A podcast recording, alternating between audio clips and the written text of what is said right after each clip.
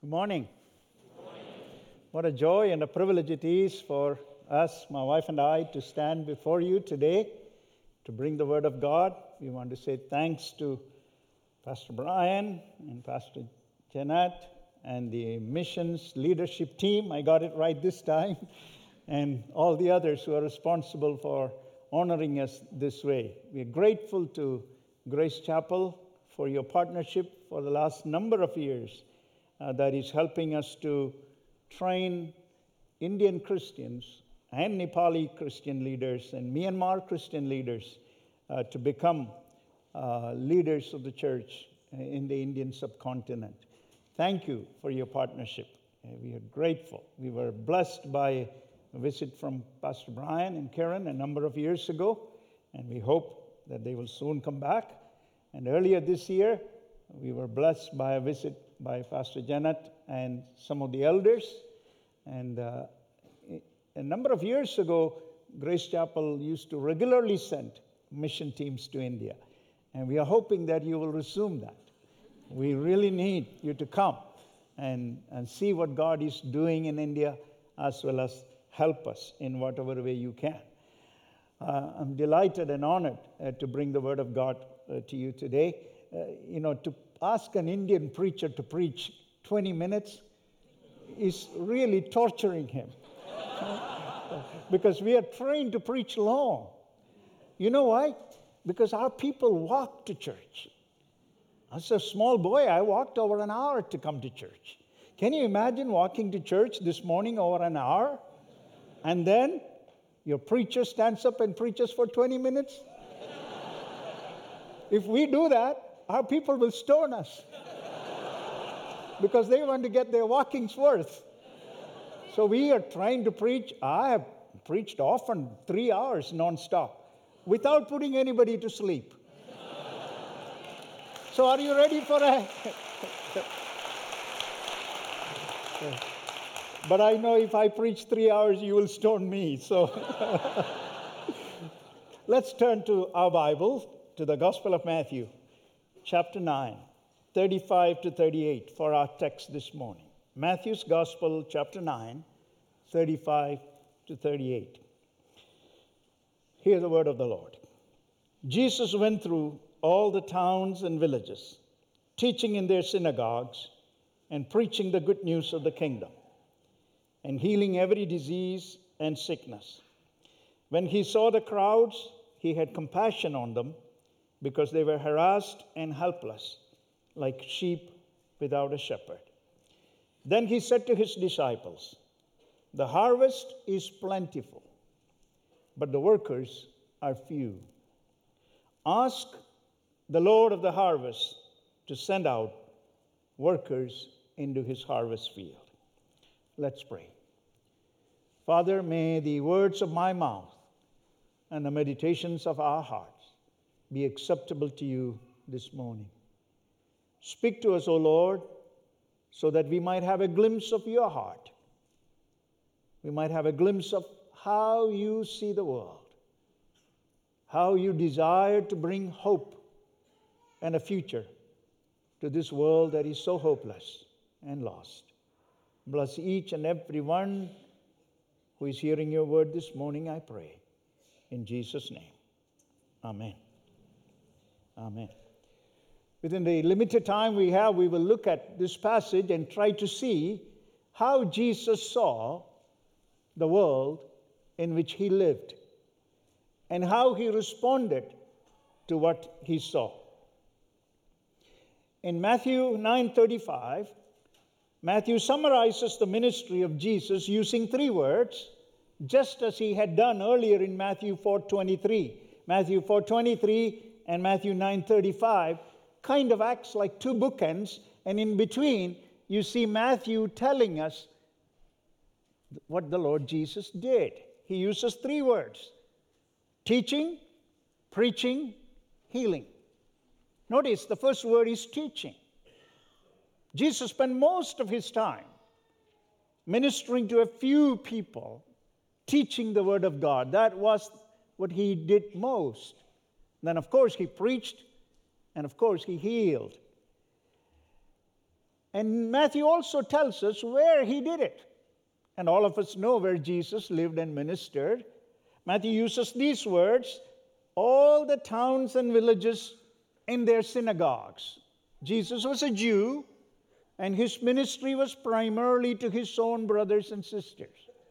It's surprising to find out, it might shock some of us to know that Jesus never traveled in one direction from the place of his birth, birth more than 150 or 200 miles. Jesus was born in New England. He never saw New York City. Imagine that. Except for one journey that his daddy and mommy took him when he was a baby. All of you know that journey, right? His ministry was confined to his people and most of the time to the church, the Old Testament church. And that's what Matthew tells us here. Yet, Matthew 9:36 tells us how he found them. God's people, covenant people, how he found them. Often we read it carelessly and therefore we don't see the full impact of what Jesus saw. Here, Matthew uses a number of word pictures to tell us what Jesus saw. The first and prominent picture of the scripture here is sheep without a shepherd. See that picture with me this morning. Sheep without a shepherd. Borrowed from the book of Numbers. Way back 1500 years earlier, Moses, the leader of God's people, God's church, prayed, specifically prayed these words Lord, let the congregation of the Lord may not be as a sheep without shepherd, as sheep without a shepherd. Let it not be so, he prayed in Numbers 27 17. But 1500 years later, when the Son of God comes, that's precisely how he found the covenant people. Precisely. And as a result, because there was no shepherd, God's people, Matthew uses two words to describe their condition. Number one, harassed. Even a casual consultation of various English translations will tell us it's a difficult word to translate in the original. Therefore, we see, for example, in King James, the word fainted. New American Standard, distressed. NIV, RSV, and ESV, harassed. Why so many different words? Because it is a difficult word to translate. Actually, this word is a picture. Koine Greek had this amazing ability that it can paint a picture with one word, and that's what is happening here. The word used here is the word from which we get our English word skin, eskelmenoi. Let me try to show you that picture that Jesus saw. Remember, this is in the context of a synagogue, a place of worship. In first century Palestine, men and women attended synagogue, but they didn't sit like we do, mixed seating. Men sat on one side, women on the other side, just like we still do in India. And when the word of God was read or preached, they didn't sit. They respected the word of God so much, they stood when the word of God was read and preached. And the preacher got to sit down. I'm praying, Pastor Brian, we can bring those days back again. so we can preach long and you won't fall asleep when we preach. No, just joking, just kidding. So imagine that Jesus being seated, teaching, preaching, Men standing on one side, women standing on the other side, some agreeing with him, some frowning like some of you are doing now. Just trying to keep you awake, that's all. But what does he see? King James uses the word fainted. Nobody was literally fainted there, but that's what Jesus saw. Fainted. Eskelmenoi paints the picture of a flock of sheep taken captive by an evil creature. Please listen to me carefully. This is what Jesus saw.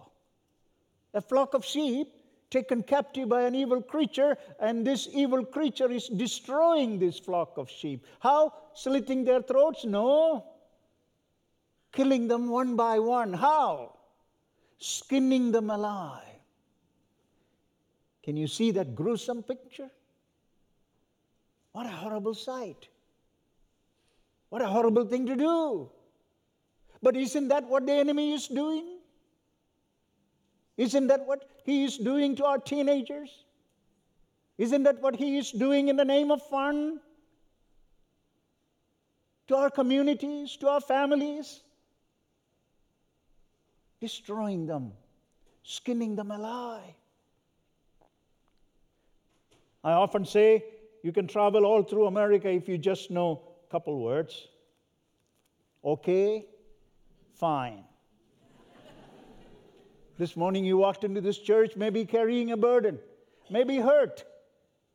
And somebody asked you, How are you? And what was your reply? Fine. The amazing and the beautiful thing is, even though we say fine, our Lord sees us as we are. In the words of Philip Yancey, the well known writer, he who knows you best loves you most. Oh, I love that. He knows me better than my wife would ever know, more than my children, my grandchildren. He knows all of my flaws and weaknesses, and yet He loves me. So, why are we trying to hide from Him? Are you trying to hide from Him today? Oh, may I ask you, my brother, my sister, no need to hide from him. He will not condemn you. Just come to him as you are and say, Lord, I need your help. He is more than glad to help. He is more than glad to bless. His desire is to bless and not hurt. Oh, let me go quickly to the second word. Matthew uses another word this time, the picture is that of an individual taken captive by a group of robbers who robbed this person of everything and has mortally wounded this person, and this person is laying flat on his face, unable to get up. This is what Jesus saw in the church. Not out in the world, in the church. How many of us this morning are in that condition? Deeply hurt unable to share it with anybody else, hiding it from others. Listen, my brother, listen, my sister. There is somebody who cares for you, somebody who loves you, somebody who wants to bless you, if only you will just open up and just call on him. Have you done that? Erimenoi, which is translated scattered abroad in King James, helpless in RSV and IV, and dispirited in New American. That's the picture. And this tells us exactly what Jesus told us in John 10:10. 10, 10. In John 10:10, 10, 10, Jesus tells us why the enemy comes. Listen, the enemy might come as a beautiful girl or a handsome young man to destroy your marriage. But the enemy's purpose is not to help you, it is to destroy you. We must be wise enough to know that because the enemy never comes to help. Jesus said in John 10 10, why the enemy comes. He comes to, you know the scripture, tell it with me, to steal, to kill, and to destroy. Young teenager, when that friend of yours offers you that drug, he is not your friend. He is not trying to help you. That enemy is trying to destroy you. Resist it. Say no to it because the enemy never comes to help, only to steal and to kill and to destroy. And that's what Jesus saw in the church. But the amazing thing is how Jesus is responding to it. You know, Jesus had all the reason to say, Hey, you deserve this mess. That's what probably I would have said. That's probably what many of us would have said. Jesus could have said, I sent you prophet, I gave you the word of God, I sent you Moses, I sent you Elijah, I sent you Isaiah. You have the book. You are in this mess because you don't obey the book. He could have said that. But that's not what he says. when he sees the covenant people being destroyed by the enemy, the scripture says he had compassion on. Compassion. It's an amazing word. The word that is translated compassion here occurs only 12 times in the New Testament. It occurs only in the first three Gospels. Listen to me, it occurs only about Jesus or in his mouth. Did you hear me? Am I speaking English? Did you know English? India is the largest English speaking country in the world? Yep, you, America is not the largest English speaking country in the world.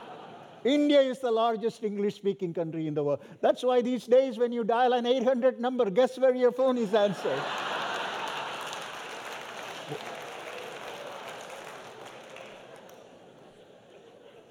we speak the King's English. You think we have an accent? Compassion. Compassion. Let me take you into that word a little deep. I really need three hours to really do.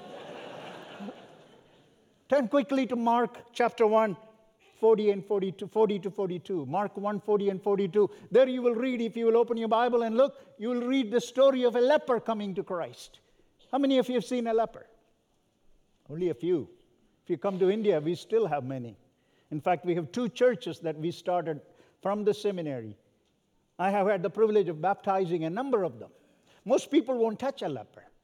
Leprosy is a horrible disease. It eats away your nose, your toes, your fingers. Leprosy was feared in the days of Jesus more than we fear Ebola today or AIDS today. And a leper couldn't walk down the street like a normal human being could. He or she had to dress differently, cover every part of their body except for their eyes, shout unclean, unclean whenever they walk down the street. Because if a clean person, that means a person who is not a leper, accidentally came near them and touched them, the leper could be stoned to death. In India, we used to burn them alive. Hindus believe in reincarnations. Hindus believe your present birth is because of what you did in your last birth, last life. Karma, you heard the word karma, I'm sure. And so they said a leper is born as a leper because he or she did horrible thing in the past life. So the best thing we can do for them is burn them alive. Then they will be born as clean person next birth. And I hope you know who spoke against it, who wrote against it. It is Christian missionaries, William Carey. And then people like Ram, uh, Raja Ram Mohan Roy, Indian reformers, joined with him, and they finally government passed a law banning that. That's how horribly lepers were treated in India. That's how horribly lepers were treated in Jesus' time. If you ever seen the movie Ben Hur, there is a graphic description or graphic scenes of leprosy in there in that movie. But look, this man comes to Jesus. Some English translations say came near Jesus. No, he couldn't come near Jesus. He had to stand 30 cubits away. And standing there, he shouted and said to Jesus, If you're willing, you can make me clean. Notice he doesn't say, if you're willing, you can heal me. He says, if you're willing, you can make me clean. Means in his own mind, he was dirty, unclean. He was an untouchable, to use another Indian word. But look what Jesus does. Jesus had compassion on him. Splanchnizomai. By the way, it is that word from which we get our English word spleen. Jesus had compassion on him. And what does he do? He violates the law of Moses. Law of Moses says, don't go near a leper, don't touch a leper. But look what my Jesus does. He goes to that leper and he touches him. How do you suppose Jesus touched him? Like that? As if touching something dirty? No, no, no. I believe Jesus hugged him. That's what I see. Jesus hugged him. And the moment Jesus touches him, what happens to the man? He's made clean. He's made whole. His skin becomes like the skin of a newborn child. But do you know what happened to Jesus? Jesus became unclean according to the law of Moses. Jesus became unclean. Jesus took the uncleanness of that leper upon himself. This is precisely what Jesus would do for us. This is precisely what he did for me as a 19 year old young man living in southern India. I too was a leper. But my Jesus came and hugged me, removed the leprosy from me, the leprosy of sin. He took it upon himself. And that's why Paul writes in 2 Corinthians chapter 5 and 21. I hope all of you know that scripture. He who knew no sin became sin for us Oh, what an amazing good news of the gospel. No other religion of the world teaches this. All the other religions of the world say if you want to come to God, you have to make yourself holy. You have to earn good karma. You have to do Hajj. You have to do this. You have to do that. And then God might accept you. But gospel alone says, come to Him as you are. He will remove your uncleanness. He will give you His own righteousness. Have you done that, my brother, my sister? Have you called on the Lord? Are you sure you are pure today? Not because you are a good person, but because of what Christ did for you. If you haven't done it, call on Him right now. Jesus Himself said, Jesus Himself said in John chapter 6 and 37, I will in no way cast out the one who comes to me. Whoever comes to me, I'll never drive away. And Paul says in Romans 10 13, everyone who calls on the name of the Lord will be saved. This certainty is not in Hinduism. This certainty is not in Islam. Only the gospel gives you this certainty. And if you don't have this certainty this morning, I beg you, my brother, I beg you, my sister, call on him before you go out of here. He will cleanse you, he will make you a new creation.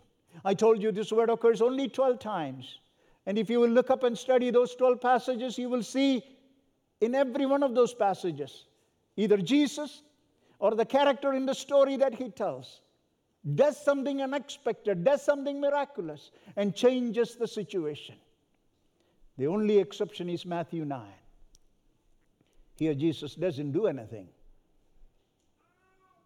He turns to you, He turns to me, He turns to us who are His disciples and he gives us a command. He tells us the harvest is plenteous, laborers are few. I like the King James translation here where it says, Pray ye therefore. This is the only prayer request, if I can use that word. Actually, it's a prayer command that the Lord has given to the church, but most of us don't take Him seriously. Most of us don't take Him seriously. It's an imperative. It's a command.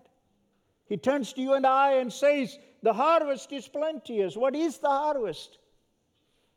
What is the biblical picture of harvest? Harvest is hurting people. Hurting people. They're here, right here in Lexington, in Boston, in the United States of America. They're all over. In my own country of India, 1.25 billion people with a B, billion. Home to 4,693 ethnic groups. Did you see that number? I know for some of you, we all look the same, right? That's okay, we forgive you. When my wife and I came to America as a young couple, guess what? Just trying to keep you awake, that's all. 4,693 ethnic groups, of which over 2,000 ethnic groups still have no church of their own. Home to 416 languages, of which over 100 still don't have any Bible translated into them. Are you aware of it? Do you see the harvest as Jesus sees? Do you care about it? India is home to the largest number of unreached people groups in the world, some mega groups. And that's why the Lord asked us to leave our jobs in Southern California and go to North India. In North India, we are foreigners. I'm wearing North Indian garb. This is foreign, where I was born and raised in Southern India. Food is different, culture is different. And the Lord enabled us to start a small theological seminary. We started very small. I don't have time to elaborate on it. If you're interested to know more about it, you can go to our webpage ntcdoon.org. ntcdoon.org. You can visit the seminary webpage or goodnewsforindia.org. It will tell you a little bit more about our ministry. Our primary goal is to make disciples of all the remaining ethnic groups of India. And praise God, our graduates are precisely doing that. Hundreds of them. I wish I could tell you the stories of a few of them. I don't have time. Kepi Philippos is one. A cross cultural missionary again came and trained and went to a difficult part of North India to a rather primitive tribe. He comes from a very well to do home. And he goes and he meets the chief of the tribe, and the chief serves him a dinner to sit on the floor. There's a plate of plate heaped up with rice, and Philippos said he couldn't believe what he saw on top of it. A boiled rat with ears and tail and everything. Delicacy of that particular tribe. Delicacy. He's honored guest, so the honored guest is being treated. And he, Philippos, being raised in a well to do home in southern India, had eaten nothing like that. But he had to eat. He said, I managed to take a little bit of it and hide it in the rice and swallowed it. but now he tells me, he calls me uncle. He tells me, Uncle, now that's the best meal I can have. He loves that people. Within the last 12 years, he has baptized over 9,000 of them. People who had never heard the name of Jesus. Over 9,000. I was with him not so long ago. And I, I met this chief who came. He wanted to meet me and pray. pray. He, he was, he's a powerful man in charge of a large tribe. Eight wives and 36 children. You talk about church growth when one family is baptized. I prayed with him. Philippos told me he was a feared man. People feared him. He's murdered many people with his own hand. But now he loves Jesus. He's like a little lamb. Where there was no hope, Jesus brought hope. Stories, there are many, many stories.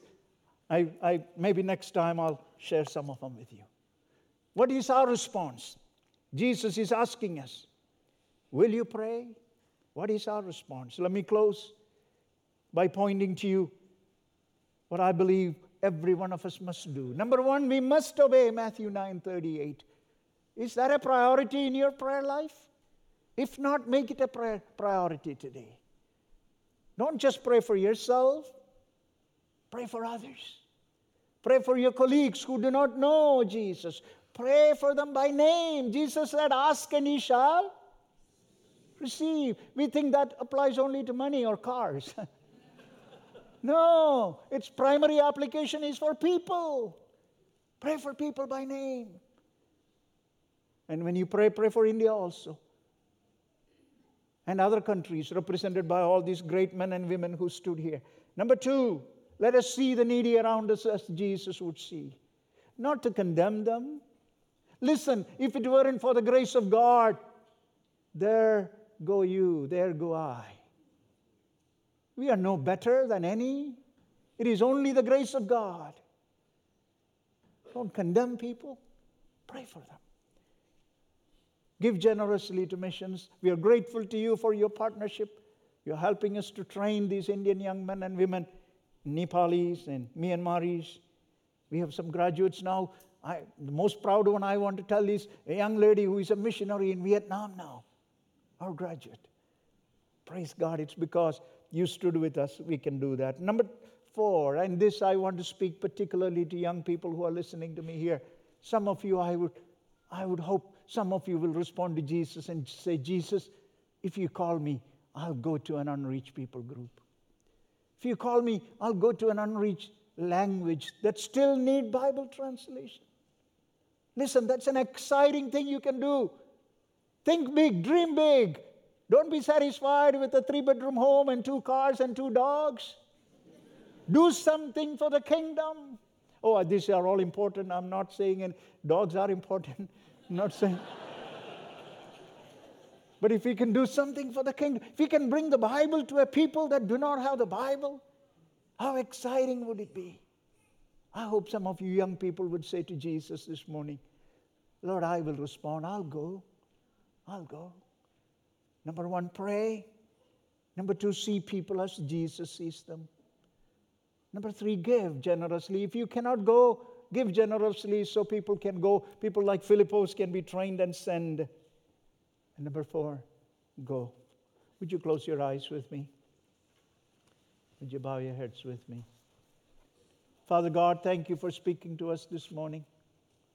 Thank you for having compassion on us while we were lost sinners, for redeeming us from the clutches of sin and making us your children. Lord, I pray if there is any here who is listening to me tonight, this morning, who doesn't know you, I pray you give that person grace to call on you right now. Lord, I know most who are listening to me know you. Give us grace to obey you, to pray for the harvest, to do everything we can to reach and touch people who are desperately in need. Thank you, Lord, for Grace Chapel and its worldwide vision. I pray blessing upon Pastor Brian and all the staff and elders and all those who are attending this, all those who are members of this congregation. Thank you for speaking to us. May the word that is spoken today become a blessing for us and not a curse. Thank you for speaking to us. In Jesus' precious name we pray. Amen. Thank you so much. I took a few minutes longer. Forgive me.